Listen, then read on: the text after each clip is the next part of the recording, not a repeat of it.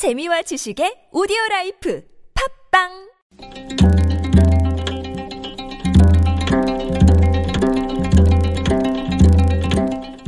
한문학자 장유승의 길에서 만난 고전 고래 싸움에 새우 등 터진다는 속담이 있지요. 한자로는 경전하사라고 합니다. 고래경, 싸울전, 새우하, 죽을싸. 고래가 싸우면 새우가 죽는다는 말입니다. 그런데 중국 고전에는 경전하사라는 말이 없습니다. 경전하사는 고래 싸움에 새우 등 터진다는 우리 속담을 한자로 표현한 우리 고유의 고사성어입니다. 경전하사라는 말이 나오게 된 배경은 당쟁입니다. 선조임금 당시 조정관원들은 동인과 서인으로 갈라져 당쟁을 일삼았습니다.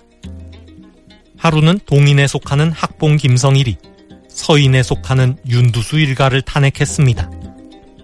윤두수 일가가 이수라는 사람에게 쌀 수백 섬을 뇌물로 받았다는 것입니다. 윤두수 일가는 즉시 파면되고 이수는 감옥에 갇혔습니다. 하지만 뇌물을 주었다는 증거는 나오지 않았습니다. 관련된 사람들은 모두 혐의를 부인하였습니다. 때마침 동인의 영수 노수신 역시 뇌물을 받았다는 의혹이 제기되면서 동서 양당의 대립은 이전 투구로 치닫게 되었습니다. 양당의 대립으로 사건이 결말이 나지 않자 뇌물을 준 사람으로 지목된 이수는 한 해가 넘도록 계속 감옥에 갇혀 있었습니다.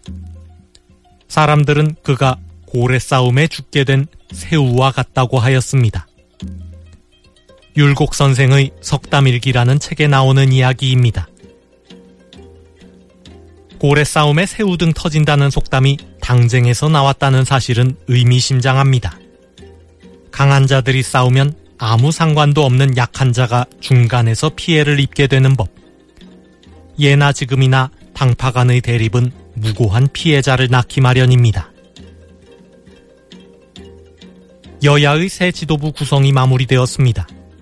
양당 모두 강성 주류가 당권을 장악한 결과 강대강 구도로 전국이 경색될 우려가 높습니다. 그 피해는 고스란히 국민에게 돌아갈 것입니다. 또다시 고래 싸움에 새우 등 터지는 것이 아닌지 걱정입니다.